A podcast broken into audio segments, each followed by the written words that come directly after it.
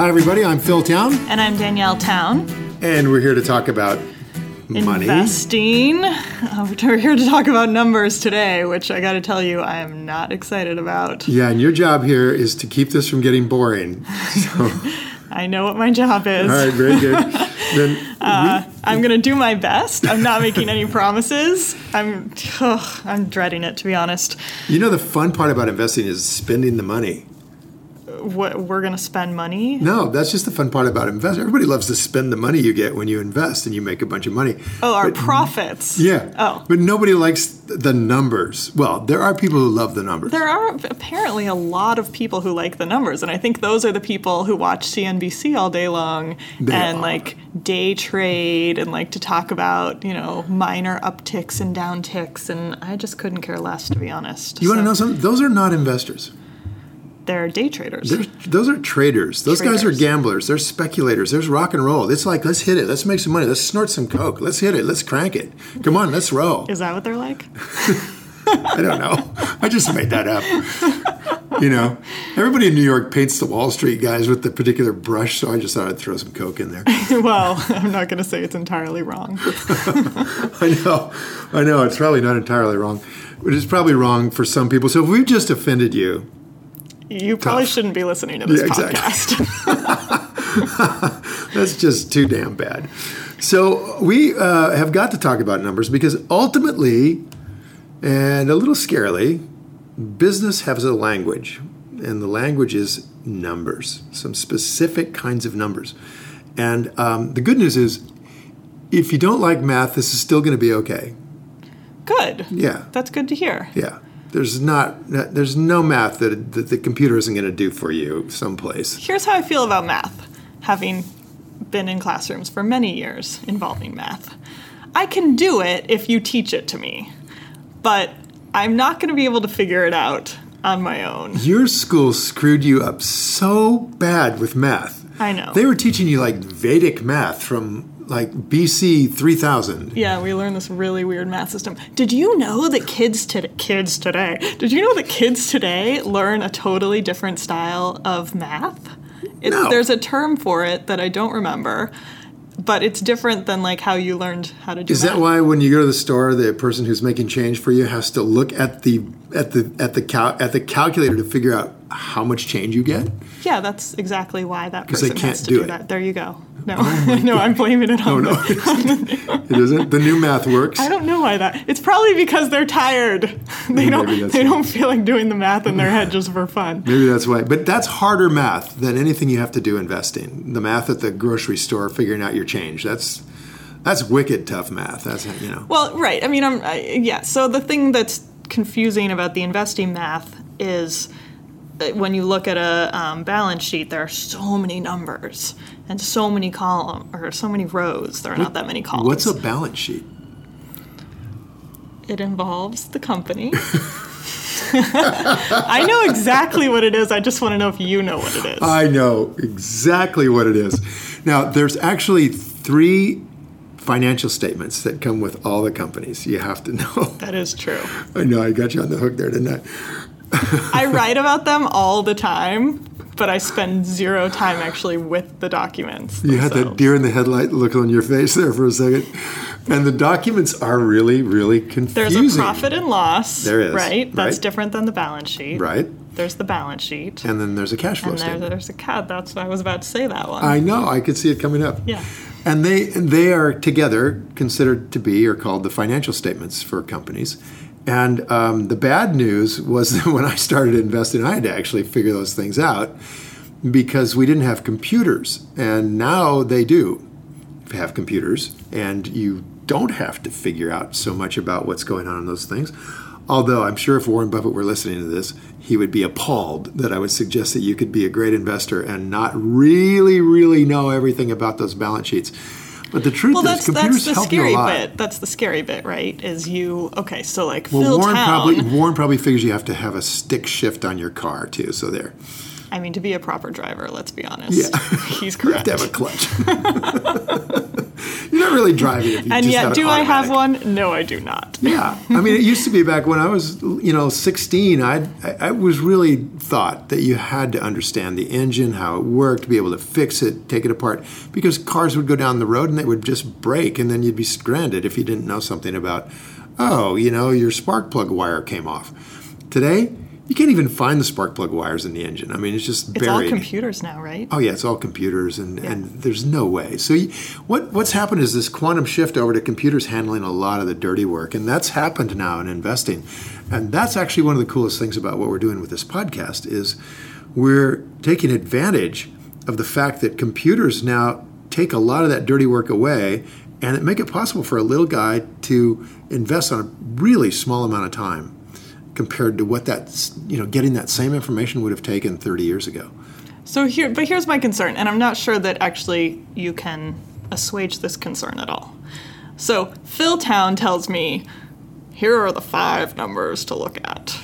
And I have no way of knowing if you're right or not. I mean, maybe there's seven numbers I need to look at, or maybe the fifth number is stupid, and there's four that really are the important ones. Like, I have no idea. So, how can I know that? Or I'm are we, your are we just going to You listen take my to word for it, and you just do it because I said to. I'm pretty sure that life is You- the opposite of that particular statement. I, I would love to leave it with that. That would be the easiest. I I'm saying it's true. Go go believe me. But in fact, like any other foreign language, you start to learn a few words, and if you really need to use it, you know, you're living there in you know in Mexico or something, you need to learn to use the Spanish language, and you start to learn more words, almost without trying because you're surrounded by the language. And so, in a kind of way, that's what's going to happen here.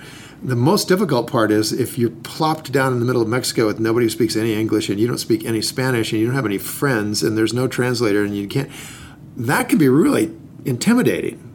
And that's a little bit what happens to most people when they start to think about investing on their own is they feel like they're plopped down in, you know, Uzbekistan someplace and you just it's all foreign. So Yeah. the beauty of having five key numbers or four or six is it's a very small number of numbers.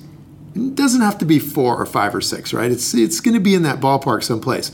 And you know, as all writers do about things, we you know give you a little system to use, and it's certainly not the only one, but this is a good system that I've put together, and it's based on a lot of work that Warren Buffett's done, and um, and people who follow Buffett, what they've followed along with, and these are good. This is a good place to start because it's easy. And that's really important when you're trying to learn a new language. It's got to be really easy. So we start with the important things. Like if you're in Mexico and you're just plopped down, you need to know ¿Dónde está un baño? I don't speak a word of Spanish, but I think I know what that one means. Right on. It's, Where's where's the bathroom? Okay, or I agree that that is the most important phrase. or even more important, actually, the "Dónde está el baño" follows this phrase in time, and the first phrase is always "Deme una cerveza." Stop. Give me a beer. then I need to know where the bathroom is. So you, you you start with basic basic terms to get around, right? So if somebody asks me if I speak Spanish, I always say, yeah, I speak enough to get around. You know, I, I enough to travel a little bit. Yeah. So I don't want to give them the impression that I could actually understand what they're saying if they started rattling, right? So you're going to be like that, and everybody's going to be like that when we start off. Um, don't rattle the numbers at me because I will get that look you know, like deer in the headlights. you know, to take the language metaphor maybe to its too far of a conclusion, I think that if you can become comfortable enough with a language to where your accent is quite good and you kind of have the right cadence of how to say it, because every language has a slightly different cadence. Like in French, you kind of go up at the end of a sentence a little bit. And if you don't do that, it's actually harder for the French to understand you. And in, in English, we don't do that. So there's like a little bit of that movement to it. And if you can do that, people think that you're better at that language than you actually are.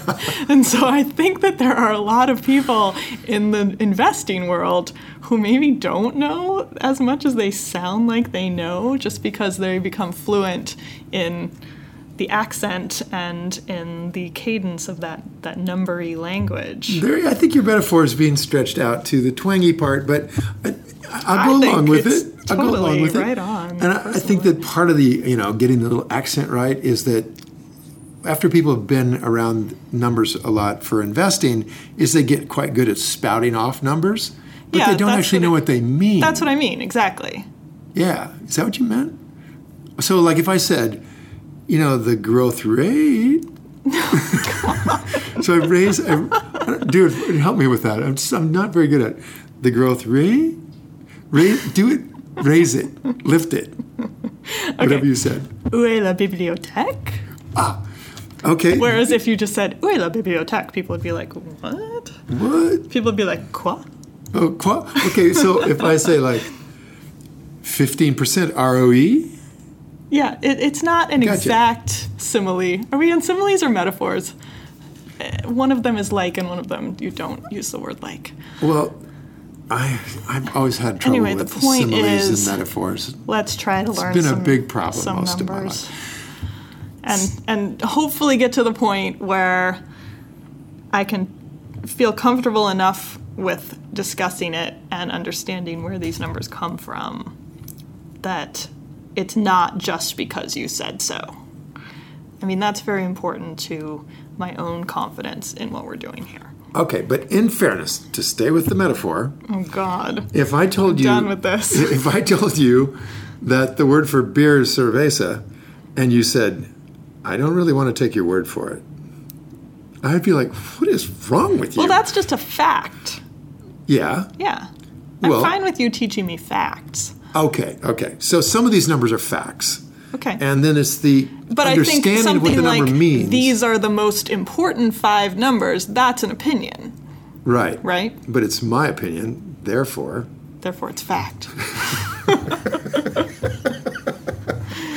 All right, you know what? What? Lay the numbers on me, and then we can discuss if I believe you or not. Okay, so here we go. We, I thought it was rather clever of you to bring up balance sheet because the most important number of the next four numbers is off the balance sheet. Mm-hmm. Now, there's these three financial statements, okay? The balance sheet's one of them. And what the balance sheet covers is essentially asking this little question of you and your company.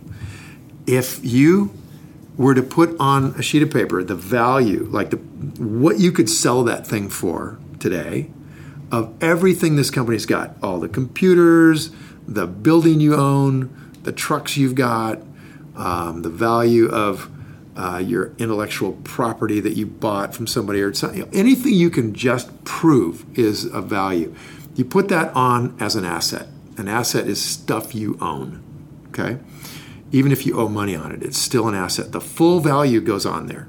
So, like if you're doing this for at home, you'd be like, um, all right, I own a house and I think the market is about 450,000 and I own a, a car. I got three cars or two cars and a motorcycle. I've got four bikes. I've got, you know, a raft, whatever you got. And you, you put it all on there and those are all assets. And then you then you take the next section of this thing, which is called liabilities, and that's just everything you owe on all that stuff, or for anything else. If you got credit card debt, you'd put that on there, and your home loans on there, your car loans are on there, right? The loan you got, you know, you borrowed money from your dad, so you you got to put that on there. Don't forget to put that loan on. You're gonna make you work that off, you know. Legal advice. Oh, so dear. the the uh, the whole liability list is all the stuff you got to pay off. All right. So for a company, what it would what it means on the balance sheet is what we want to know is if you stopped being a company tomorrow and you just shut it down and you sold off all the assets and you pay you got the cash and you paid off all the bills, what would be left? And the thing that's left is called book value or equity. It's, it's what you own in the business that's actually yours after the smoke clears and you pay off everybody. So um, that's really an important number, um, the equity of the company, but not nearly as important as the growth rate of the equity. So, what I mean by that is, if you were to look at your equity after you subtract off all the liabilities of your house and your cars, and uh, and you have let's say $100,000 left, that's your equity or your book value of you as a family. Um, that would be important to know. Okay, great. We get we got 100,000 net. But really important would be to know that it's growing at 50% a year. Like the year before, it was like 66,000 and now it's 100,000. And then the next year if we had a series of years, we'd see, oh, it started at 66, then they went to 100, then they went to 150, then they went to 190, and then they went to 220. And we'd see that the growth rate is sort of slowing down a little bit, but it's still really good growth rate, you know, like 20, 30%. So um, it's the growth rate we care about. So that's the first number. What is the growth rate of the book value of this business?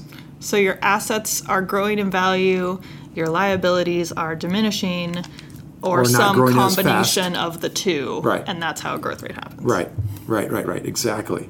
So it gets really easy for our favorite kinds of companies that don't have any debt. They don't have any, they got short term liabilities, you know, I got to pay the phone bill, but they don't have this monster debt. And so if they can grow those assets, then it goes down to equity really fast. And that's a wonderful business. So that's this is the first number to indicate um, that we would look at to figure out, for example, if Whole Foods is a wonderful business. We look at the equity growth rate. So it's almost like the equity itself for a living company isn't that important because we're not. It's not a dead company. Like when when uh, Ben Graham was teaching um, at Columbia University back in the 30s and 40s and 50s, he was teaching how to buy companies that were basically being priced as if they were dead, like during the Depression and World War II. Like they're not growing at all. like as if they're not growing at all. Like, what would you pay for this business if it wasn't growing at all and was about to die? Because it's the depression, and maybe it will. Yeah. Would you be willing to pay a certain amount for that? And I don't know. Would you? This is that's a kind of interesting question. If you were in the depression and you had an opportunity to buy a company for hundred thousand dollars, and you didn't know if it was going to survive, would you? Would you be willing to buy that company at some price? Well, it would depend what the book value is. Dude, that's oh! awesome! yes, well done. That was a high you. five you just Thank heard you. right there. So that is exactly right. It would depend on whether or not, if you shut down the company, you would make a really good return on your money. Like, what if the book value um, of this company, when you really, really tighten up the assets to where you know you can sell them off for this? What if the book value of that company is $500,000 and you could buy that in 1935 for $100,000? Would you do that deal? I mean, it's kind of like a free lottery ticket if you think about it. If the company lives and breathes and grows, that's a huge upside that you, you didn't really pay for. Mm-hmm. Because you bought something worth $500,000 and you could you could sell it tomorrow. Mm-hmm. And get your get 200 or get you know you know you're going to get your 100 if you bought the whole company you, you have the choice of shutting it down.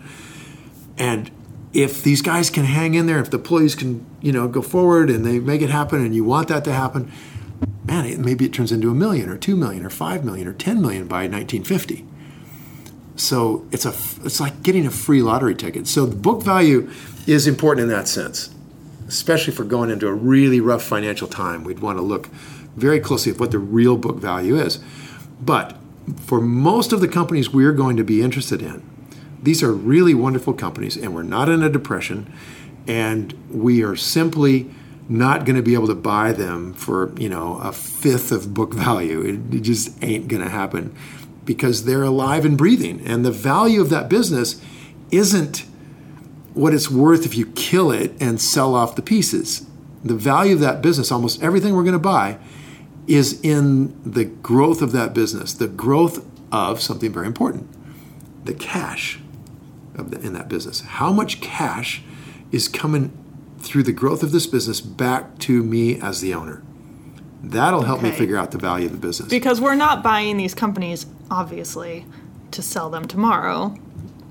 We're buying them Yeah. in order for them to grow. Yeah, we hope we don't sell them at all because then we'd have to figure out where else to put our money, and that causes work, and work is, a you know, We don't want to do that. we don't want to do that. No. We want to goof off. as much as possible. We want to goof off. Uh, It's really something. Mohnish Pabrai is a great investor. He manages about a billion dollars. Um, he he um, is just an absolute. As much as it's possible for him to be, he's a clone of Warren Buffett. He paid, I think, a million dollars to have lunch with with Warren Buffett. What? He and yeah, was that a charity thing or something? it was, and. Uh, I hope so. Oh yeah, and it was a bidding war, right? About who would be crazy enough, and he did it. Um, and he had lunch with Buffett, and I mean the the guy is brilliant. I mean he's a wonderful investor. I mean you have to be really good to invest a billion dollars. You got to know what you're doing. And his compounded rates of return, I think last I heard from him, were ballpark 34% a year, all the way through the 2000s, like for the last 12, 15 years. And um, which is really something considering what we went through, right? Yeah. Yeah, so humongous. So he must have had a return. few really huge years. Or he somehow made money during the recession. No, I think actually a lot of the the companies he owned went down with the market. You know, they went down a bit, but they uh, came screaming back, and he added to his ownership when they were down, and that Yeah. created huge rates of return. Um, and he's you know he's absolutely a rule one type investor, one hundred percent. And he was at some um, event with his wife, and he was asked, "How many people does it take you in your organization to run your fund? You know, a billion dollar fund?" And his wife chipped in and just said, "Point one."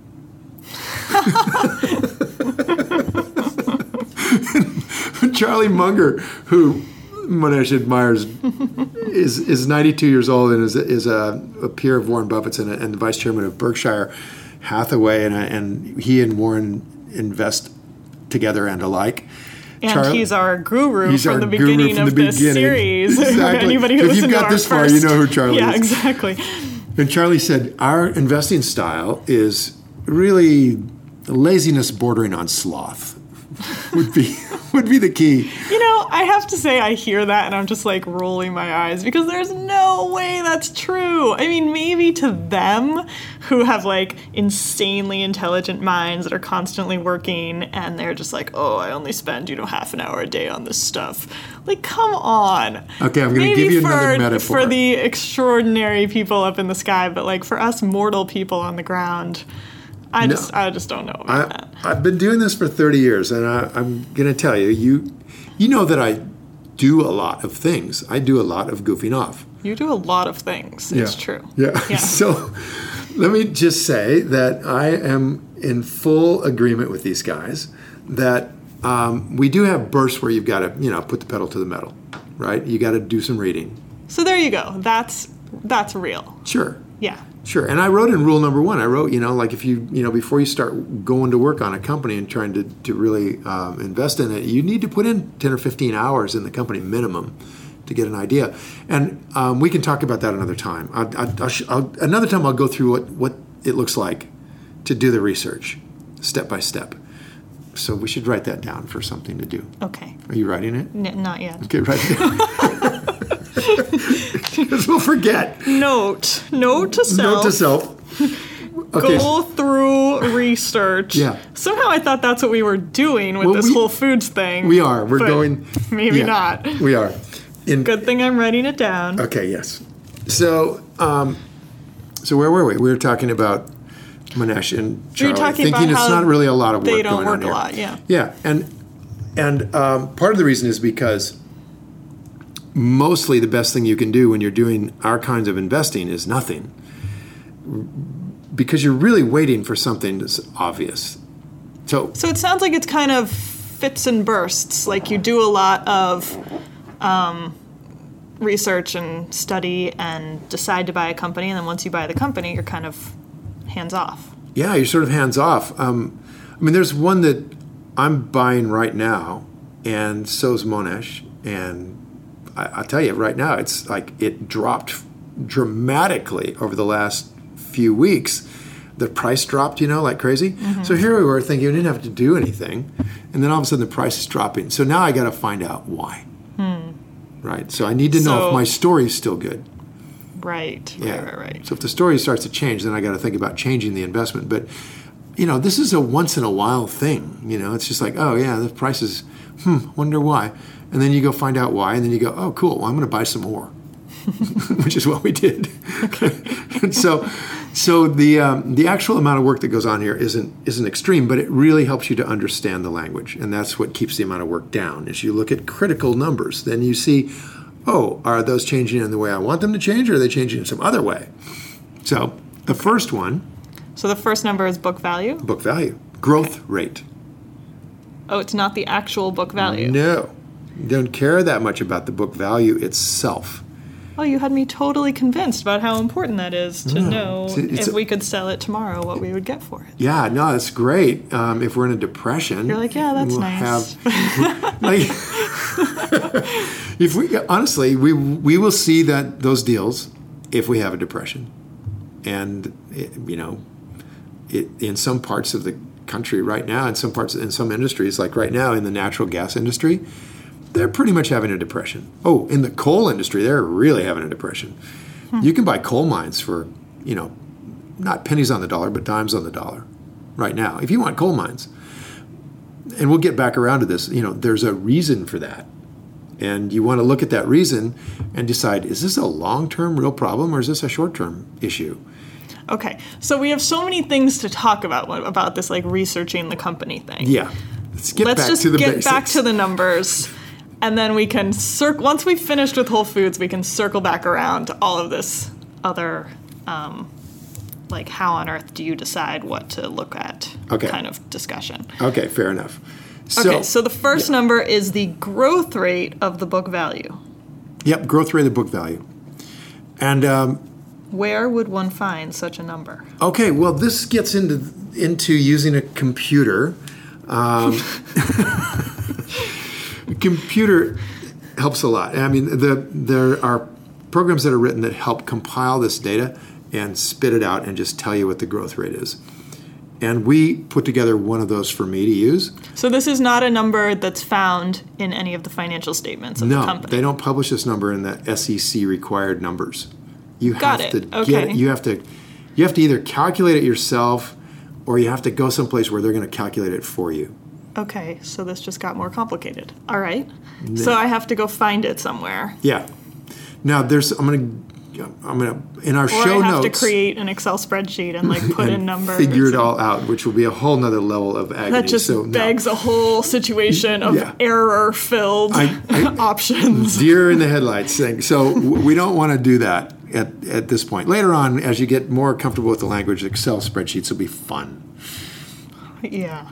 Okay. Maybe. Yeah. Uh-huh. But you'll never have to use one if you don't want to. I thought I wasn't supposed to work. No, no work. sounds like work. No work required. This is just.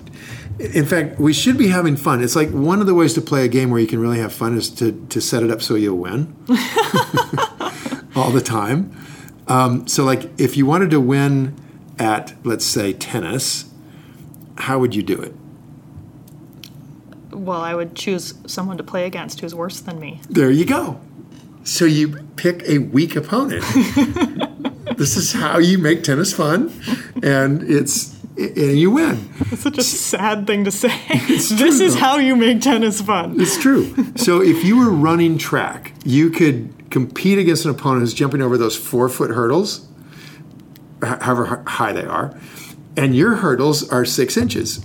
All right, this is a sad comment on what we think is fun in sports. I think it's fun to play somebody who's at the same level as you so that you maybe lose, maybe win. Now you're And you taking the metaphor better. too far. I know, but I don't like the metaphor. Is it a metaphor or a simile? Okay, so we'll come back to you on that. We'll put it in the show notes. So, and so I will put in the show notes a list of public websites where you can go and get this kind of information free. All right? Cool. Cool. And it'll be places like MSN Money, Yahoo, Google has some of this. Uh, ADVFN has got got it. But the problem with all the free stuff is that it doesn't go deep enough. Nobody kind of wants to give you the free stuff deep enough. So you go back like five years. What is D? Oh, it means the amount of time. Right, at- the amount of time you're going back into the data. So going deeper into the data, Okay. it's gets it gets costly for these guys to compile all that. So you know, and since they don't have a real point of view at MSN or Yahoo or you know any of these other sites, they don't have an investing strategy or point of view that they just have to do all the numbers, all every huge pile of them. So they keep it down to five years. I totally get it, but five years isn't enough because that only gives you four years of growth rates. Right, mm-hmm. year one is always your zero year because you don't have a growth rate with only one year. Mm-hmm. So if our family is growing from 100 to 150,000 that requires two years and that creates one growth rate. So five years of data only creates four years of growth rates, which is just not even that helpful. You don't you don't you can't see far enough back on the road that they've been traveling, right? You're kind of looking backwards out the rear view mirror the, or rear window of the car and you're you're trying to see what does this road look like in the, in the past and the road only goes over a short little hill and then you can't see so what we did is we put together a website at rule1investing.com and we created the data we need to see and compiled it for you and it's free so go Well, there how, how handy is that? it didn't used to be free but as of creating this podcast i made it free well, So, that's good. yeah. Then we can talk about it. and we're, we're going to have to run really fast to make sure it's free by the time this comes out. So we're, we've got our team working on uh, on getting that set up so that you can come out and look at these numbers and see it through the way we look at it in this podcast. Okay, so how many years do you use We use 11. so that it's 10 years We have 10 rate? periods. Yeah. Okay. Over. So growth rate of And book by the- value over 11 years Yep. And then when that's just because we're cheap. is the Phil Town number. I want to go back 20 and 30 years. And when I really start digging into a company, I'm going to go do that work and gather that data in. I want to see it as far back. But in terms of compiling these and you know making it easy on all of us, we just did 11 years. So And you feel like that's a good enough amount of looking in the rearview mirror to have a, a, a useful sense. I do. Of what the company's been doing. Particularly the last 11 years are really Right. awesome. Yeah, because we've been so up and down. Exactly. You get a very good look at what this company is doing in tough times, you know. So we've got this first number, book value growth rate, or the growth rate of equity, or the growth rate of book value. Uh, You could say it like that. Now, other a lot of what you'll see is people talking about it in terms of per share. So you see book value per share. Mm-hmm. And that's just the book value of the company divided by the number of shares that are out there. So if our company had a hundred, our family had a hundred thousand dollars of book value, and there were ten shares of this in the family, then each share would have ten dollars of book value. Pretty straightforward. So we show it both ways on our website, but we use a lot of per share. Um, there's some reasons for that to make it um, somewhat more accurate number, because companies not only can change the book value number, they can also change the per share number, and they do that a lot, and it changes what you're getting as Of an course. individual owner. Yeah. So we want to kind of know that that that's happening. So we do book value per share. So that's the first one, and that's on. And if you were to compile this on your own, you would go to the financial statements, you'd go to the balance sheet, and it's the the essentially the uh, uh, not the last line, but almost next to the last line. There's a line that says equity on a balance sheet, and it has the equity or book value of that company. And um, on our website, you can go there and go to the financial statements and go click on balance sheet, and you'll see that it shows you a number for all the way back, as many years as we've got. You have that information on your website. You can go look at companies' financial statements. Yep. You Cool. pull the financial statements, and they're right there, all laid out for you, really simple. And you'll see that there's like a bazillion numbers on that page. And we're going to only, for right now, look at that one row. That's the only one we, we're going to care about right now. It's just that one row that says equity or book value per share. And then on another page in, in the tool set, we call this a tool set. Um, Clearly, I have never been on your website. You've never been there, I know. we use this a lot. I mean, I, I built this for me to be able to avoid, you know, cranking out a bazillion Excel spreadsheets. So it makes things really fast, and it compiles a lot of these key numbers by itself. So I'm, I, I hope I'm not overhyping my own website, but it's the only place you can do this on the planet where it looks at it like this. Well, I mean, literally, we were talking about this before we started recording, and I said, Dad, where do you get these numbers? Because I knew you were going to lay out some numbers, and you were like, Oh, God, I got to figure that out. and there was nowhere where you could find it. I mean, you tried, you Googled it, you spent like half an hour looking, and I was really hopeful that somebody had come out with a big old pile of free Yeah. stuff. 80 VFN comes as close as I can get, and you have to do it in five year chunks. Um, and it doesn't compile the growth rates for you that I could find, but it must be on there. I'm going to get an email from somebody at ADVFN that'll tell us how, and I'll come back on a show note and, and add that to it. Um, I'm not out there, you know, pushing you to come to this website. It's just that we look at it this way, and Yeah. so we pay a lot of attention to growth rates. Now, moving on, the next number in, and these next three numbers are not in order of importance. Well, they're a little bit in order of importance. The next number is um, that I would look at would be earnings per share, okay. growth rate. in fact, were you to take some notes on this, you would say these are the big four growth rates. Okay. the big four. So, the big four growth rates, I'll summarize them quickly for you. The, f- the first one is book value per share growth rate. The second one's earnings per share growth rate. The third one is cash, operating cash per share growth rate. And the fourth one is sales per share growth rate. So, those are the four, and we'll talk about each one of them here. Yeah, um, I'm realizing that these take a little while to discuss. Well, they do, and they're, they're, they're which is so good. fun. It's good because it, ma- it seriously like it makes it more interesting to me to understand where on earth these things come from instead of just memorizing which ones you're supposed to know. Good. I think that's why a lot of times for me it's like in one ear and out the other because I'm just memorizing it. It's just an accounting thing. It's just on a balance sheet, and uh, I have a hard time visualizing where these numbers actually come from. Yeah, we want you to be able to, you know, talk business and have your voice go up That's right. like that, so everybody knows. Oh, you actually know what that means. Or down. Yeah, because a lot of people talk about like earnings per share. We'll go on to that one. Earnings per share is on the uh, income statement, or what you called the profit and loss. Those are two names for the same thing. And so um, it's it's you know on the profit and loss statement, there's two major numbers you look at. The first one is the top line of the sheet, which is it's sales, or sometimes it's put in there as revenue, and they call that the top line because it's Is it on the top? it's the top. What? And then guess what? I like how you looked at me waiting. I was that, waiting for, for, that this. answer. Yes, I knew you were going to do that. So that, and then the EPS would be the I have no idea what you're looking for there. bottom line. Uh, how am I supposed to know that? I don't know. I was just hoping you'd make the leap. it so- could be in the middle. I don't know. So you do on the income statement. You have top line and bottom line. You've heard this expression. You know, hey, bottom line is, Hmm. and that comes from these financial statements where the earnings per share is the bottom line.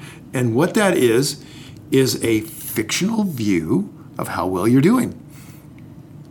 All right, so let's back up on this Keyword on fictional. Hoping you catch that. So obviously, earnings are the earnings of the business. Yes. Divided by the share, num- the number of shares. Yes. What exactly does earnings of the business mean? Well, if you take the top line, which is sales, um, that is the money that's coming in the door, theoretically, from what you sold, Revenue. revenue. And then you subtract out all of the stuff it cost you to do that, including eventually everything. General and administrative expenses get taken out of there, all of your cost of production gets taken out of there, all of your sales costs get taken out of there. Um, and then you take out your interest payments on any interest you got, and you take out your taxes. And at the very end of all of this stuff, at the very, it all rolls down at the very bottom, you have net income. And when you divide it by the number of shares, you have Oh, so it's your net. per share. And they call it But earnings you per called share. it something. No, Wall Street gibberish. It's like if it's important. The whole time you're give it at describing that, I'm thinking this sounds like net to me. Well, now you know, and you can go net. net.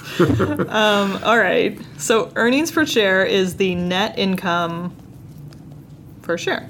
Yeah, earnings per share, and they just abbreviate that EPS, and you'll see that as you know, as something. And that is on the profit and loss statement or the income statement. Exactly. And so, since in a business the bottom line is is its net income, we get the phrase bottom line. Ta-da! Drum rolls. Yeah, yeah. So awesome. We need some sound effects.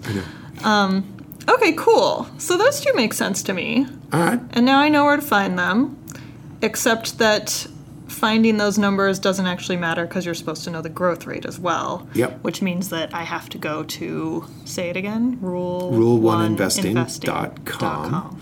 And just Is one spelled out or is it just the number? O and E, yeah, spelled out. Okay. All right. So, otherwise, what you do is you go to um, you go to ADVFN or you go to MSN and uh, you get as many years as you can, and then you calculate the rate of growth of earnings per share from one year to the next. And that's just done by dividing the previous year into the new year. So if you have a dollar twenty per share in the new year and you get a dollar in the old year, you divide a dollar into a dollar twenty and you get one hundred and twenty percent. And the growth rate on that is you remove the one hmm. from that. Mm-hmm. So your growth rate is twenty percent. And it should look kind of intuitive, like, okay, I get an extra twenty cents. Mm-hmm. That's not double. right? so okay, it's twenty percent. Okay. Um, and so that would be a one year growth rate.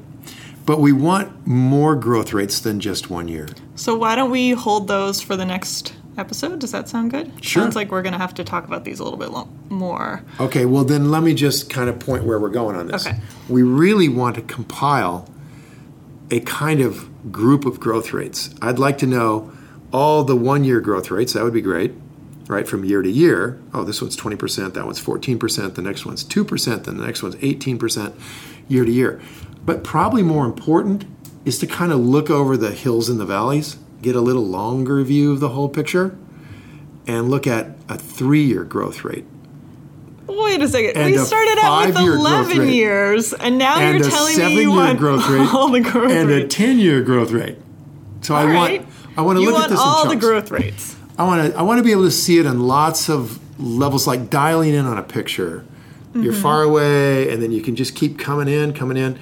Well, when we dial in so close that we're in one year, we're so close in this picture we may not be able to see the forest for the trees. Mm-hmm. So we want to back off. And we want to back off in discrete chunks. And it turns out that a three year, five year, seven year, 10 year backing away from, from looking at the trees gets us our best view of the forest. We start to get the best view of the whole picture. So we'll talk about that more next time, how that works. I can buy that. That makes sense. Sure. And we'll get into the other two growth rates. Now, I thought we had five growth rates. Sorry, the other two. oh, key other two big growth four rates, and then there's a fifth. No, the, what we're talking one. about is the, that we have four big four growth rates, we call them. Uh-huh. And that is book value per share, earnings per share, sales, and cash. Uh-huh. So we want all four of those. I want to explain what each one of those is. And maybe my memory is off, but I swear that we had five numbers to look at. Oh, there's five numbers. There's actually six. Oh my gosh. Make up your mind. And Mohnish probably has 10. All right. But the fine. key is there's a small number of words you got to know to go in and get a beer and find the bathroom. Until next time. Brought to you. Why is guns and motorcycles coming to mind? Yes, indeed, it is. So, All right. Thank you. time to go play. All right. See ya. Bye, everybody. Hey, you guys, thanks for listening to Invested, the Rule Number One podcast. If you like us, please subscribe, please, and leave a review for us on iTunes. Uh, by the way, you can get our notes and links for this podcast and post comments about this show and uh, also get more information about how to invest on your own by going to investedpodcast.com. Um, by the way, everything, this is important, everything discussed on this show is either my opinion or Danielle's opinion, and it isn't to be taken as investment advice because I am not your investment advisor, nor have I considered your personal situation as your fiduciary. This podcast is for entertainment and education only. I, I gotta tell you, I really hope you enjoyed it, and I know Danielle does too. So until next week, it's time to go play. See ya.